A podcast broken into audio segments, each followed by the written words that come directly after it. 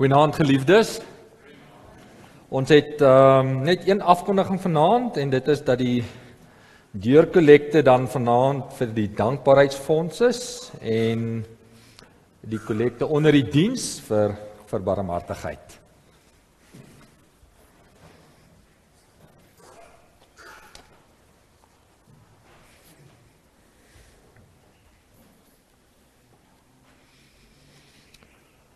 Ons gaan uh intree lied sing voor ons deur die Here geseën word. Ons gaan sing uit Psalm 96.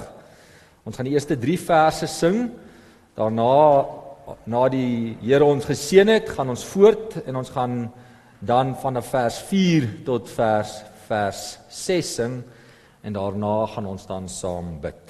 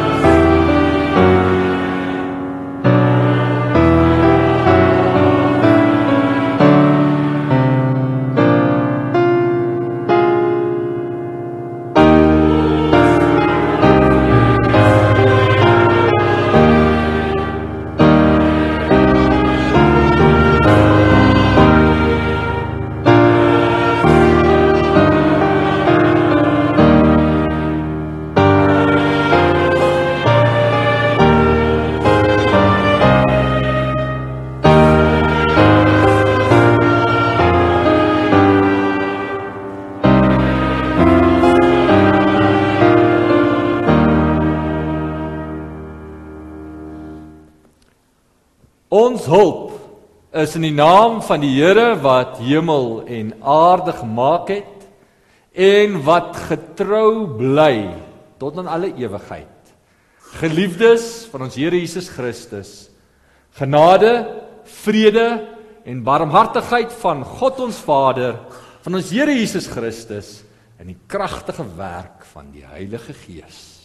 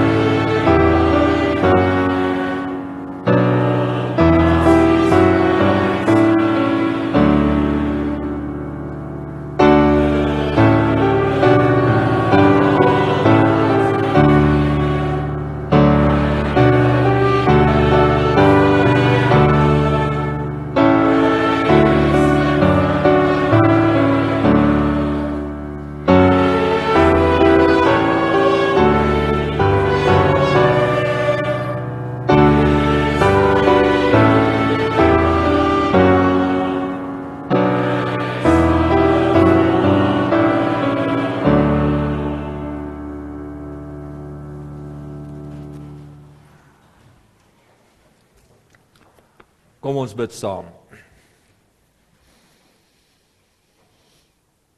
Ons Vader wat in die hemel is, heilig, heilig, heilig is U naam. Saam met die engele, Here, wil ons uitroep. Heilig, heilig, heilig is U naam. Ja, Here, U is heeltemal anders as enigiets in die skepping. Daar's niks wat met U vergelyk kan word nie. U is ons aanbidding en lof waardig. En voor U kom ons Here en buig ons neer. Nie net met ons stem nie, Here, maar met ons hele wese. Ons buig voor U, U wat alles gemaak het, alles in stand hou en alles bestuur. Dankie Here dat U ook in die wysheid vir profete en apostels geroep het, geïnspireer het om ook U woord op skrif te stel. Dat U o Heilige Gees hulle gelei het en gedra het. Hulle herinner het aan die waarheid sodat ons ook nou met volle hoop na U kan draai en U kan hoor as ons uit U woord lees. Ons bid Here dat wanneer ons dit doen, ons sal altyd onthou dis U wat met ons praat. Dat ons altyd bly sal wees oor U woord sommer in ons eie taal. En dat ons dit nooit sal afskeep nie, Here. Maar altyd elke dag by u voete sal kom sit en hoor as u praat. Lei ons nou ook deur die Gees wanneer die woord verklaar word. Ja Here, praat met ons. En help ons Here om vanuit hierdie kerkgebou uit te gaan opnuut met nuwe ywer opnuut met ons oog gefestig op u en u eer en u koms. Dankie Here dat u u kinders roep en vir u kinders versorg ook met u woord. Ons bid dit in die naam van u ons koning Jesus Christus. Amen. Ons skriflesing vanaand is uit Filippense hoofstuk 3. Ons gaan die hele hoofstuk lees. Hoofstuk Filippense hoofstuk 3 en dan na ons die woord verklaar het, gaan ons sing uit Lied 308 al 5 die verse Lied 308 direk na ons dan uh die woord verklaar het. Kom ons maak ons Bybels oop of ons fone oop as ons wil saam lees Filippense hoofstuk 3. Ek gaan uit die 2020 vertaling lees.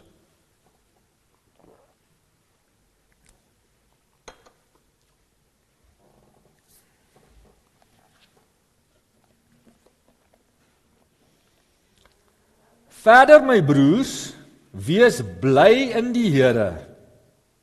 Om dieselfde dinge selfde dinge aan julle te skryf is vir my nie moeite nie.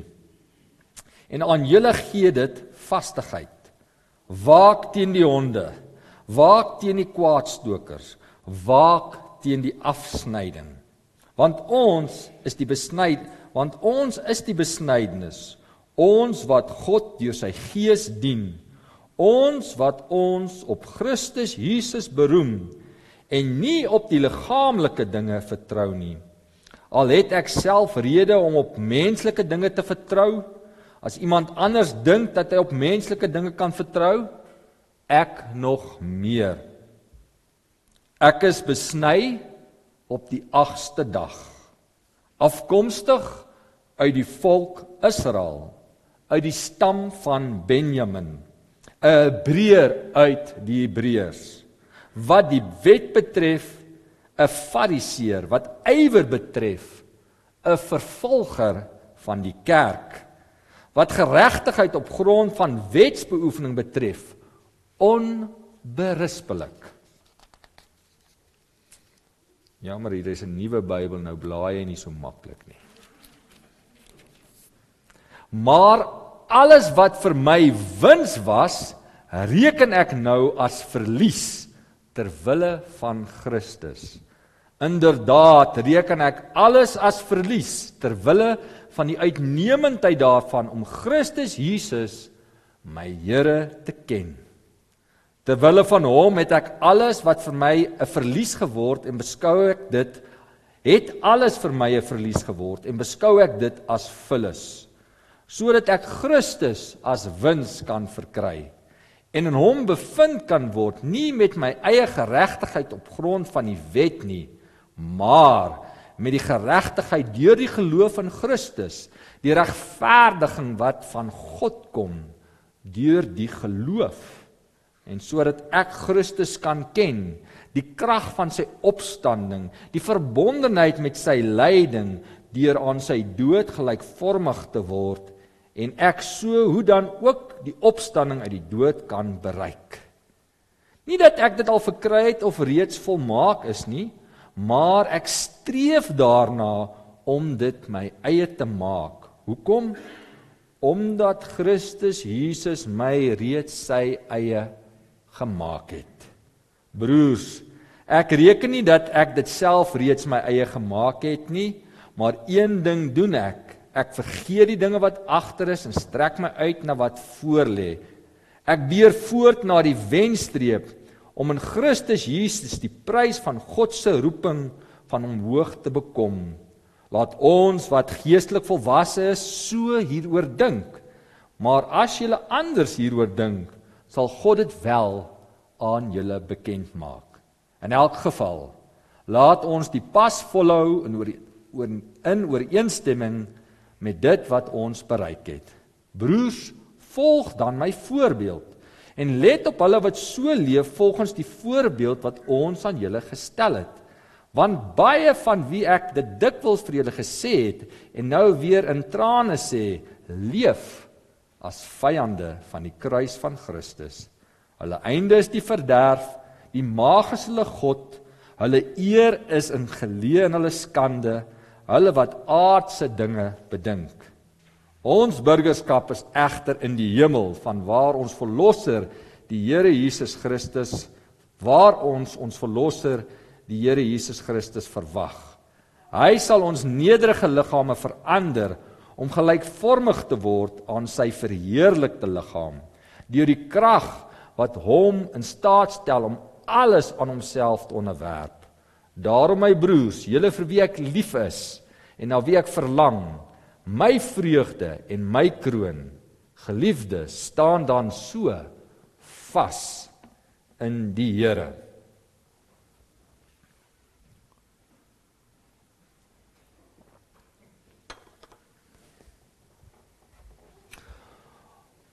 Ons tema vanaand vir die prediking is my Here God se grootheid en nabyheid weerkaats in my totale toewyding aan hom. My Here God se grootheid en nabyheid weerkaats in my totale toewyding aan hom. Verlede week het ons die voorreg gehad om 'n bietjie na Kolossense 1 vers 20 te kyk waar ons Here gesê het hy het gekom om alles te versoen. En ons sê ons gaan in hierdie tyd hierdie alles wat die Here kom versoen en versoen het bekyk. En verlede week het ons gesien daar's 'n paar verhoudings, ons bietjie na Genesis gaan kyk, onder andere ons verhouding met die Here, met mense, met die skepping. Ons gesien God se woord was ons kenbron en dat die Here ons vir 'n doel geskep het. En ons wil vanaand stil staan by hierdie fundamentele fundament verhouding. En dis die verhouding tussen God en die mens.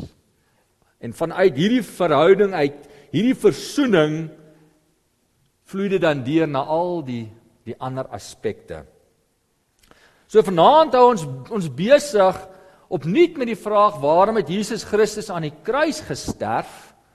Maar spesifiek met die groot vraag wat die wêreld vra. Is daar 'n God? En as daar 'n God is, wie is hy? Vir baie is die antwoord op hierdie vraag iets van ja, daar is 'n God, hy het geskep, maar hy is ver. Maar hy is nie naby aan my nie. Soos ons dit tipies sien in die Afrika denke. Vir ander sal hulle sê nee, God is dood. Daar's geen God nie. Al wat ons het is hierdie fisiese wêreld. Kom ons leef nou want ons is een van die dae kompos. Daar is nie iets soos God nie.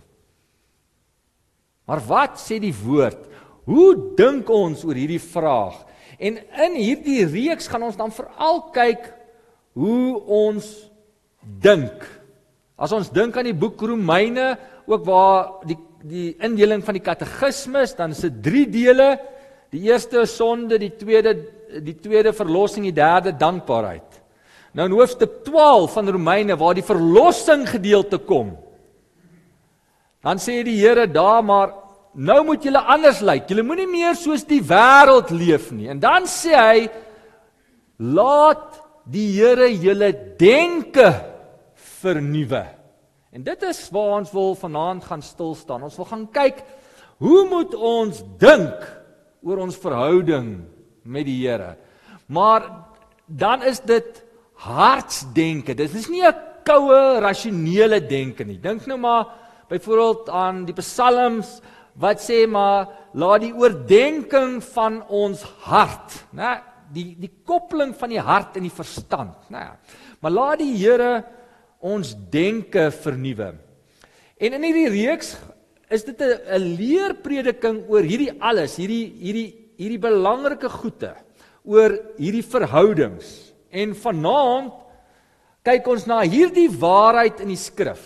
En ons gaan dit vanuit die skrif belig. En dit is dat God almagtig groot en sterk is, maar terselfdertyd naby. Dis die die waarheid oor God wat ons anders te maak as baie ander gelowe. God kragtig, sterk, maar nie ver nie, persoonlik in ons lewens betrokke, inteendeel deur die Gees in ons naby aan ons. En dan gaan ons sê as dit nou so is, hoe moet my identiteit lyk en wat is die kernreaksie wat ek op hierdie waarheid gaan hê? Nou gaan ons sien is ek nie meer vyand van God nie.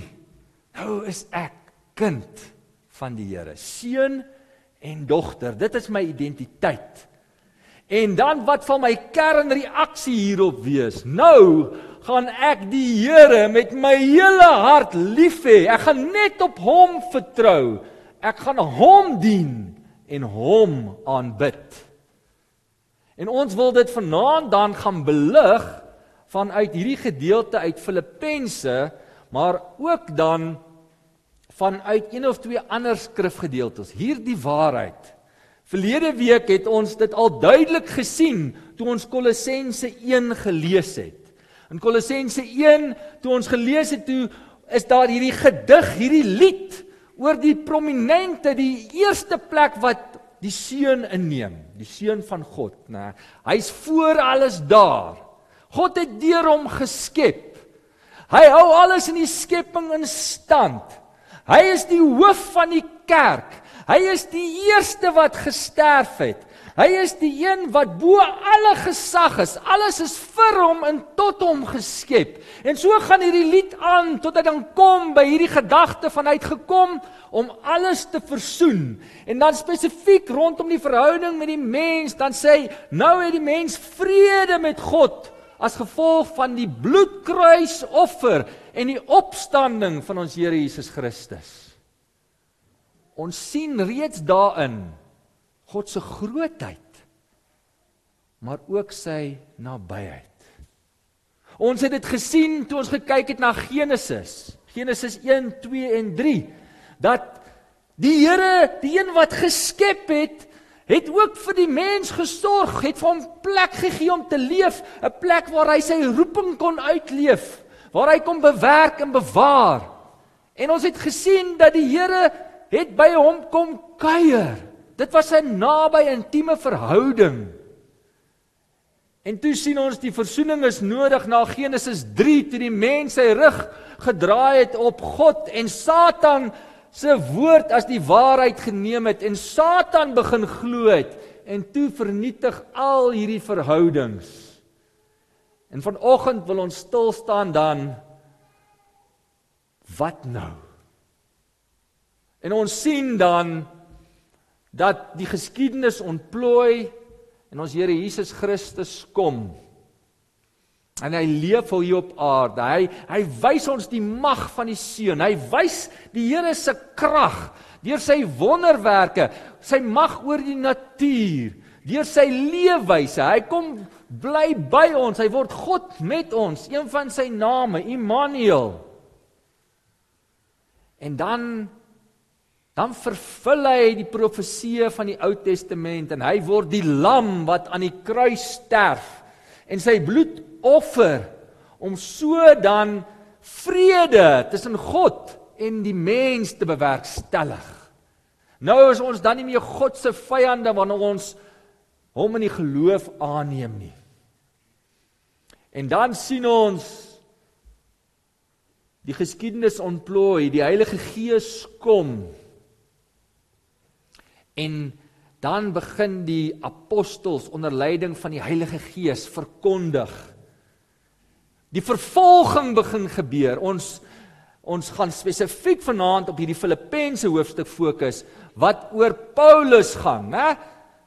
Paulus die vervolger van die kerk, die een wat bygestaan het toe Stefanus Stefanus ehm um, gestenig is, gestenig is. Nou hy het hy het saamgestem. Hy was die getuie daar. En dan sien ons in die eerste plek wie is ek sonder God? En ons sien dit in Paulus se lewe, 'n yweraar, iemand wat die kerk vervolg het, 'n vyand van As ons vasgryp weer aan Genesis 6 vers 5 sonder Christus is die denke, die denke van ons hart boos altyd, voortdurend. Dis wat Genesis 6. Dis wie ons is sonder Christus. Ons is God se vyande. En dan lees ons hierdie skrifgedeelte in Filippense hoofstuk 3. 'n boek wat Paulus in die tronk skryf, 'n boek wat hy sê wees bly, wees bly, wees bly.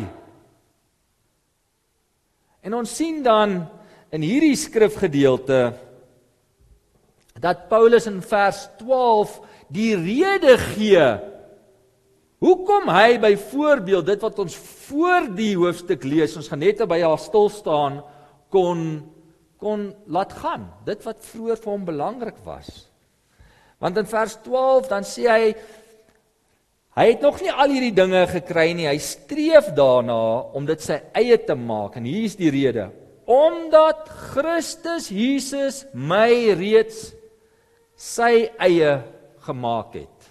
Letterlik staan hier, die Here het my gevange geneem. Die Here het my gevat en syne gemaak. Nou, hy het my gegryp uit die mag van iemand en my syne gemaak.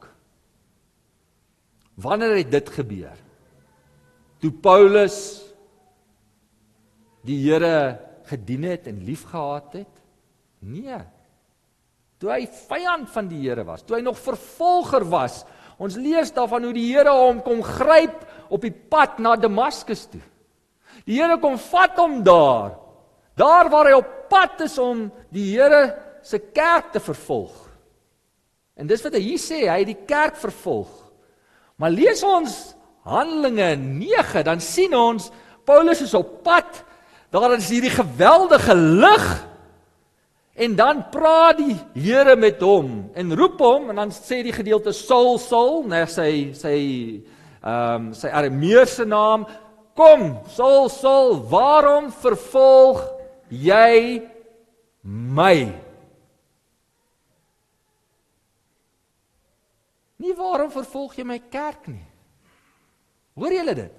Waarom vervolg jy my?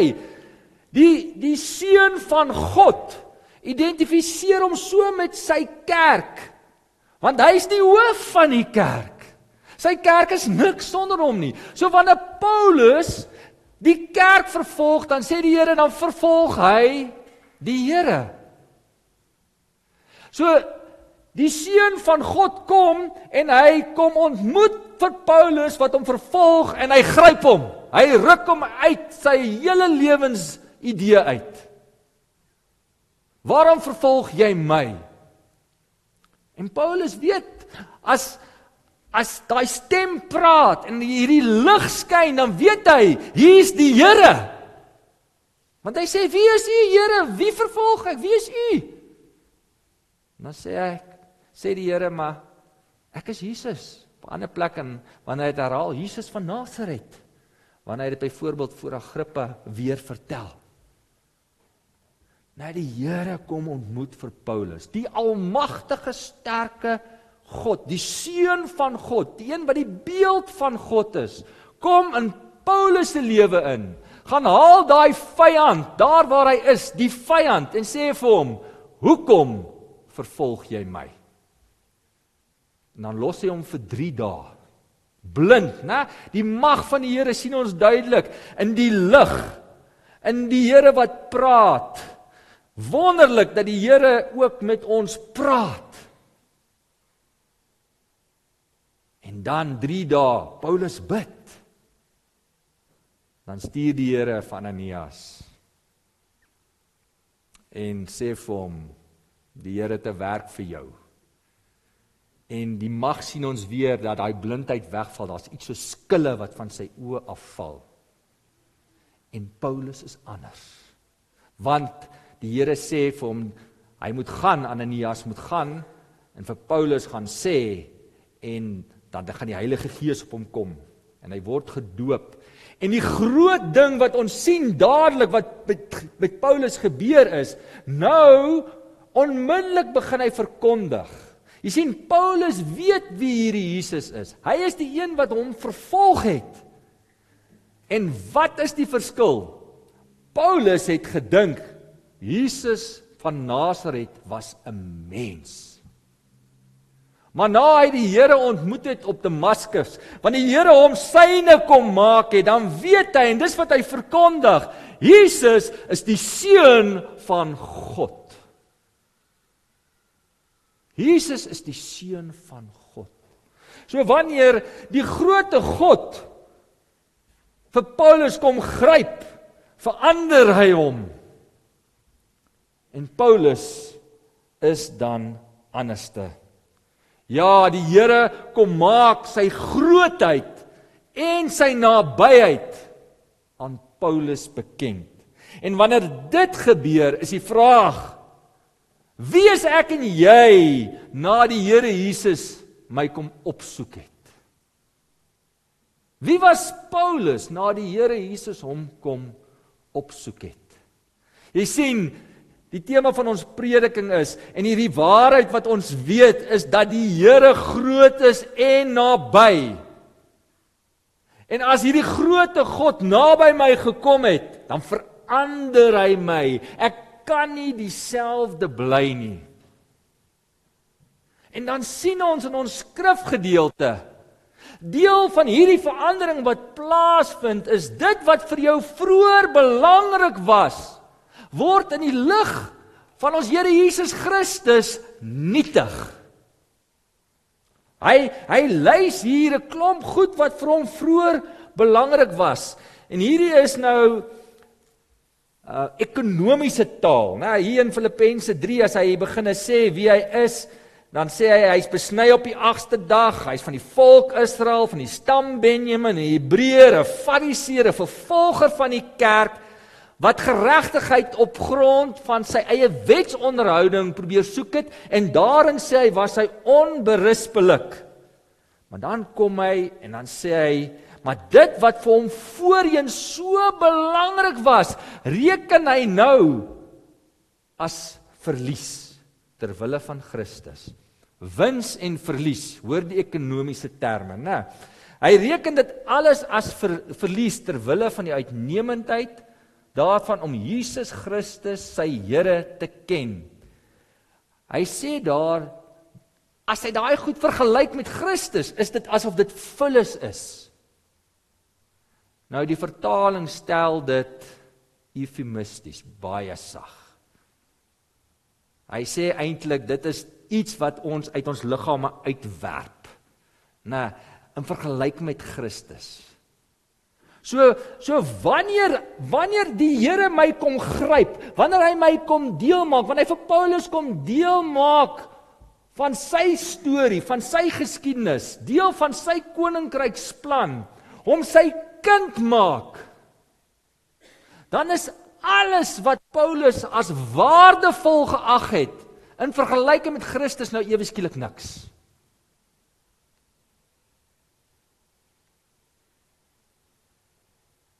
Is daar goed in my en jou lewe wat dalk moet verander? Is daar goed wat wat vir my baie belangrik is?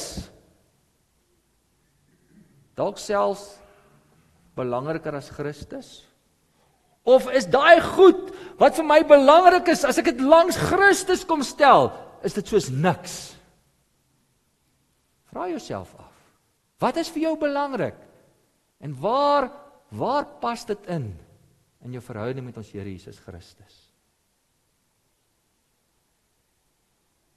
In jou elke dag lewe is daar goed wat jy eintlik moet sê, dit wat voorheen vir my so belangrik was, is nou nie meer vir my belangrik nie. As ek dink toe ek jonk was, joh, ek het nie 'n rugby game gemis nie. Maar toe die gee die Here vir my hierdie een vrou in my lewe en dit verander alles. Nou is dit nie meer so belangrik nie. Né? Dit het verander. En as ek nou aan haar dink, dan wil ek eerder by haar wees as om rugby te gaan kyk, né? Is daar dinge in jou lewe wat indring in jou verhouding met die Here? Goed wat jy moet eenkant sit. Waar Christus in sy beginsels wat hy vir ons gee om na te leef, baie belangriker is. So dis die eerste ding wat ons vanaand sien. Wanneer wanneer jy die Here ontmoet, hierdie almagtige groot God en hy kom neem beslag op jou lewe. Hy maak eintlik jou nou sy krygsgevangene, maar ook sy kind, nê, nee, maar jy was 'n krygsgevangene. Jy was 'n slaaf van die duisternis van Satan. Hy kom en hy kom gryp jou. Is daar goed in die ou lewe wat jy nog vashou? Paulus sê ons moet sy voorbeeld volg. Hy roep ons op om te gaan kyk en te sê as daar dinge is wat jy oor spog, wat jy dink belangrik is. Belangriker is die Here, is dit nou die tyd om dit te los. So dis die een ding wat ons sien in die lewe van Paulus. Hy hy verander wanneer hy sy magtige nabye God ontmoet, verander hy. Hy hou nie meer vas aan die ou dinge nie. Maar daar is nog iets wat gebeur. As ons gaan kyk in 2 Korintiërs hoofstuk 11, dan is daar nog iets wat gebeur. In in Korintiërs word sy apostelskap bevraagteken deur die gemeente en dan spog hulle en dan sê hy goed, laat ek ook nou maar spog. Laat ek ook maar nou dwaas wees, sê hy. En dan begin hy met basies soortgelyke goede. Is hulle Hebreërs ek ook? Is hulle Israeliete ek ook? Is hulle nakommelinge van Abraham ek ook? Is hulle dienaars van Christus? Nou praat ek sonder verstand sê ek is nog meer. Ek het oorvloediger gewees in harde werk meer dikwels in die tronk, uitermate geslaan, dikwels in doodsgevaar. Van die Jode het ek 5 keer 40 houe minus 1, 39 houe gekry. 3 maal is ek met stokke geslaan. 1 maal is ek gestenig. 3 maal het ek skibreek gelei. 'n Nag en 'n dag lank het ek die diepsee trotseer. Dikwels was ek op reis met gevare van riviere, gevare van rowers, gevare van die kant van my eie volk, gevare van die kant van die heidene, gevare in die stad, gevare in die woestyn, op die see, gevare onder valse broers, met harde werk en swaar kry, dikwels met slapelose nagte, honger en dors, dikwels sonder kos koud en nakend en dan gaan hy ook aan nog so oor die besorgdheid wat oor hy oor die gemeentes het.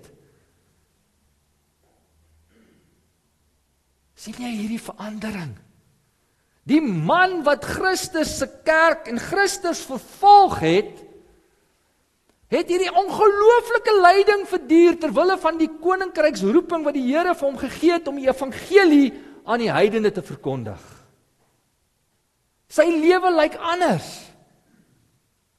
Hy weerkaats die lyding van ons Here Jesus Christus.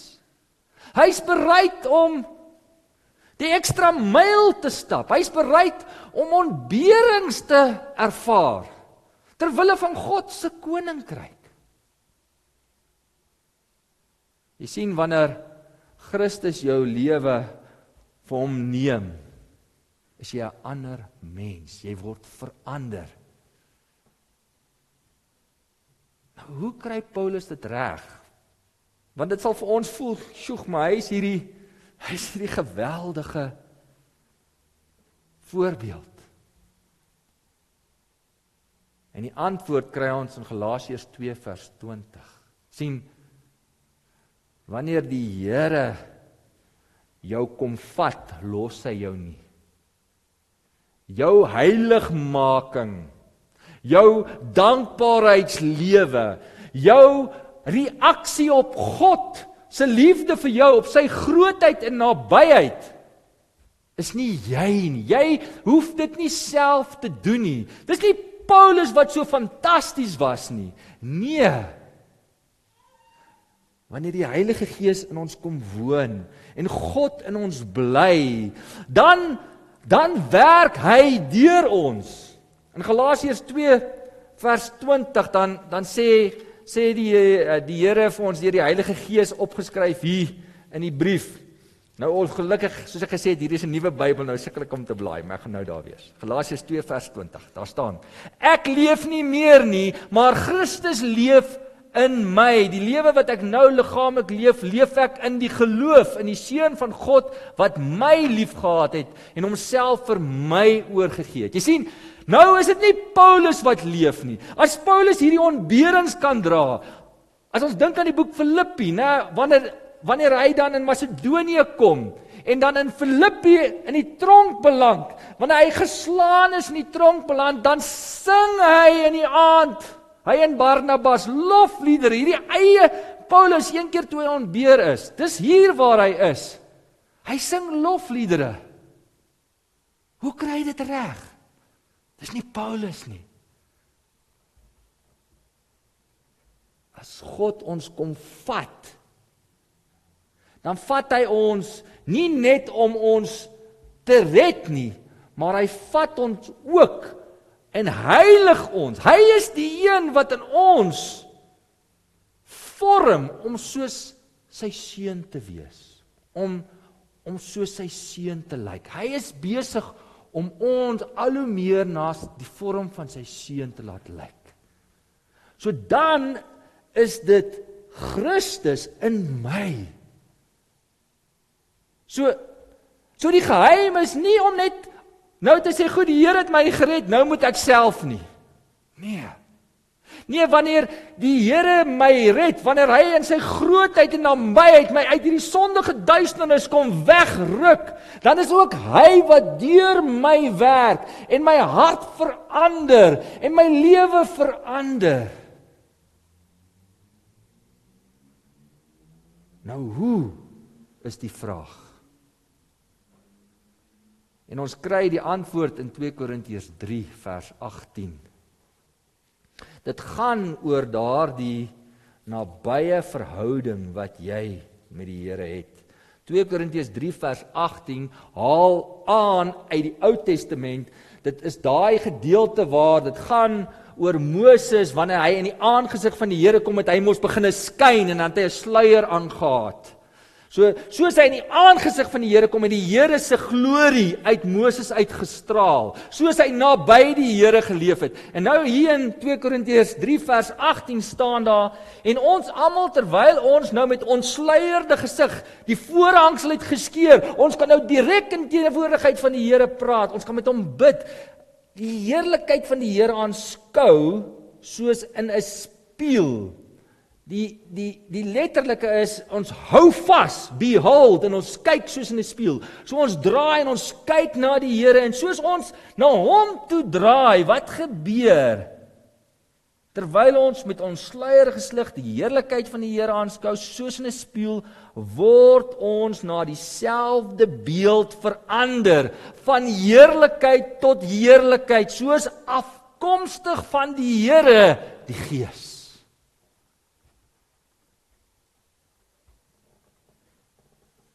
Soos wat ek en jy vanuit hierdie nuwe verhouding in verhouding by die voete van die Here sit soos ons na hom toe draai in volle aandag by hom leef vanuit hom leef oomblik vir oomblik leef begin die Here se heerlikheid uit my lewe uitstraal en kan Paulus ontberings verduur en kan Paulus sê maar dit wat vir my voorheen belangrik was is nou vir my vullis.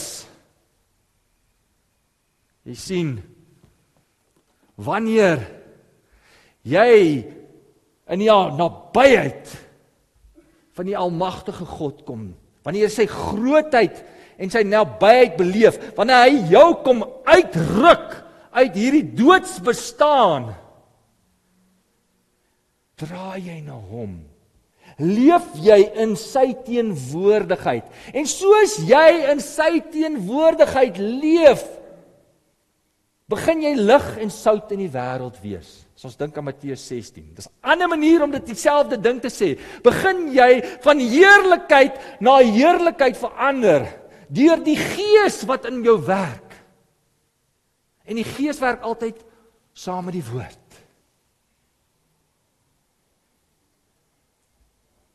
So wanneer ons glo dat Jesus Christus ons Here is. Wanneer ons denke verander en ons sê maar daar is net een God, die almagtige Skepper, ek kan tot hom bid.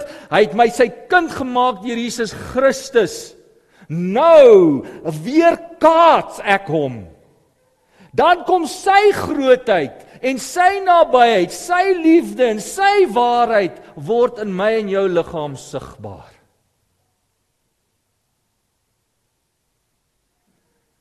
En as dit gebeur, dan kan die Here se sout en lig en suurdeeg die wêreld deursuur en kom sy koninkryk en geskied sy wil. So die waarheid waaraan ons vanaand wil vas wat ons ons denke wil vasknoop is dat God is sterk, maar hy is naby. Hy maak my sy kind. En as hy my sy kind maak, dan het ek hom bo alles lief. Ek vertrou net op hom. Ek dien net hom en ek aanbid net hom. En die vraag wat ons dus vir onsself vanaand moet afvra is: Is daar goeders in ons lewens nog wat ons moet los, wat ons soos vullis moet sien in vergelyking met Christus?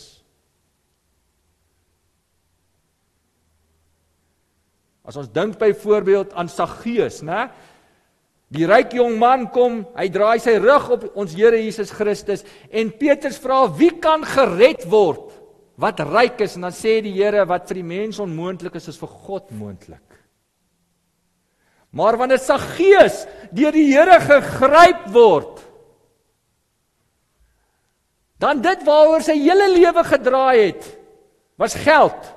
Sê hy dadelik: Here, ek gaan die helfte van my goed weggee as ek iemand verneek het, gaan ek 4 keer teruggee. Is daar dinge in jou lewe wat maak dat jou verhouding met die Here skade kry? Dinge wat jy moet as vullis ag as jy dit met Christus vergelyk? Gaan na die Here toe hiermee. Gaan na die Heilige Gees toe en gaan kyk in sy woord, gaan sien, gaan sit by die voete van ons Here Jesus Christus, gaan sit by ons hemelse Vader en gaan kyk in sy woord, gaan ontdek opnuut hoe groot, hoe wonderlik hy is. Sodat as ek in die lig van hom na iets anders te kyk, dan verdwyn dit. Dat al daai goede beginne verdwyn. Ja. Dan weer kaats ek hom. En dan getuig my lewe van sy liefde en sy waarheid.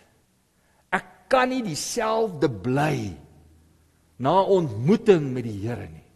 Ek kan nie. Die Here verander my. En dan maak my lewe sin en dan kry my lewe ehm um, doel. Dan weer kaats ek hom. Dan word hy die een wat deur my straal. En dan sien mense sy heerlikheid in my en jou. So dis ons eerste waarheid. God se grootheid en nabyheid weerkaats in my totale toewyding aan hom. Amen. Kom ons sing nou saam uit lied 308 die eerste 5 verse en daarna gaan ons saam bid.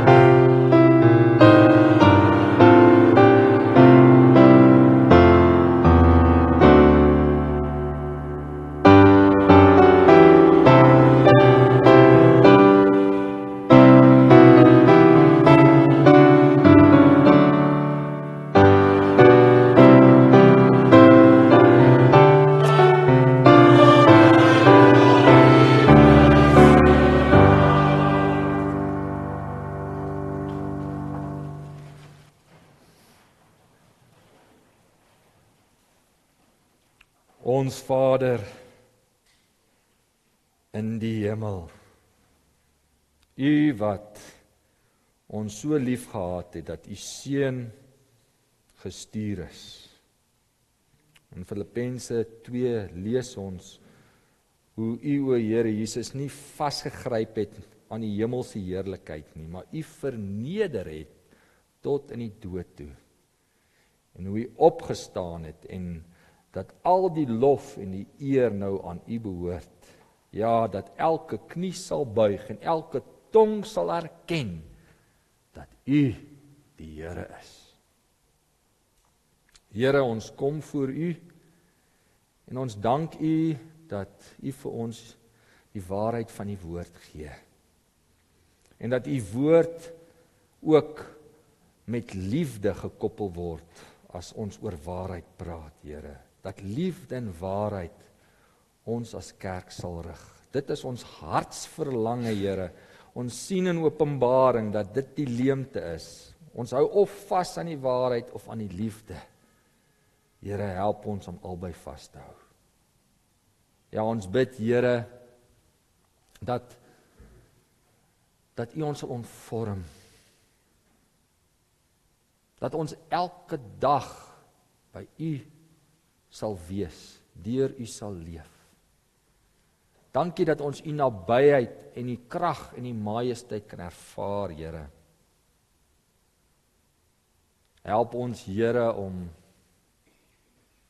om hierdie ten spyte van liefde vir U te koester en dat dit groei soos wat ons ook sien in Habakuk al sou nie al sou nie nogtans sal ek in die jubel soos wat ons dit sien ook in die boek Filippense vanuit die tronk vir die gemeente wees bly wees bly wees bly. Ja Here mag ons u weerkaats. Mag u deur ons skyn. Mag mense u waarheid proe in die sout wat ons is in hierdie wêreld. Ja Here, mag die lig wat uit ons uitstraal die donker verdryf, die seer wegneem en die hartseer troos. Ons bid Here vir u kerk reg oor die wêreld. Ons bid Here vir ons gemeente hier plaaslik. Ons bid dan ook Here vir die gesprek wat Dinsdag gaan plaasvind tussen 'n kommissie van ons gemeente en ons broer Griffel van Wyk wat ook beroep is wil u deur die gees praat. Mag daar wysheid wees. Wil u ook vir hierdie gesin lei in wat u wil is vir hulle en ons gemeente. Ons dankie vir elke gawe in die gemeente. Hoe wonderlik is dit, die krag is af en tog het ons krag. Ja Here, u krag gaan nooit af nie. Ons kan in die donker ook wees in die loof en prys. Dankie vir die gawes van musiek wat ons vanaand ook so mooi begelei het al is hier nie krag nie. Ja Here, dankie dat U ook in die musiek weer kaats het in ons lofsang. Ons bid Here dat ons ook sal weer kaats en U liefde sal uitstraal wanneer dit moeilik raak, wanneer ons beledig word, wanneer ons gefrustreerd raak. Ja Here, mag die vrug van ons van die Gees in ons groei. En mag ons wanneer ons foute maak en weet ons het verkeerd gedoen, na U toe kom en die wete dat U hart sagmoedig is en dat U 'n gebroke hart nie sal verbygaan nie. En kom sê Here, vergewe ons. Lei ons, help ons. Ons bid dit in kinderlike afhanklikheid, Here. As ons dan om ons kyk, Here, dan sien ons 'n wêreld wat swaar kry. Ons dink aan oorloë. Ons dink aan die aardbewing in Turkye, Here. Ons dink aan plekke waar mense nie kos het nie. Mense wat wat onnodig sterf omdat daar nie mediese sorg is nie. Ja, Here, hier wêreld roep na U en hulle smag na U. En ons is u voete en hande. Mag ons u kaats. Mag ons ons ons ore en oë op u rig en u liefde en waarheid wees. 'n Heerlike geur wat u sal verheerlik. Ons bid dit in Jesus Christus ons Here se naam. Amen. Daar is nou geleentheid vir ons liefdegawe. En dan is ons slotsang uit Skrifbringe 2-4 vers 1 en 3. 2-4 vers 1 en 3.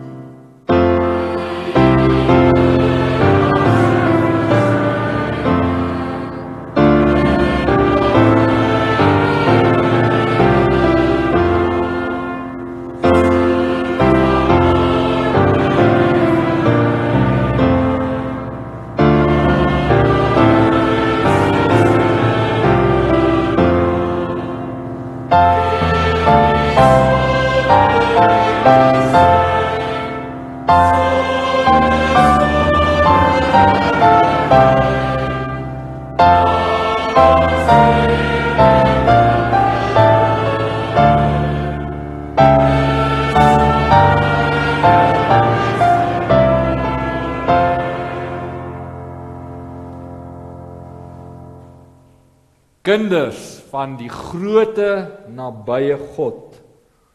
Ons wat uitverkies is vir 'n heilige lewe.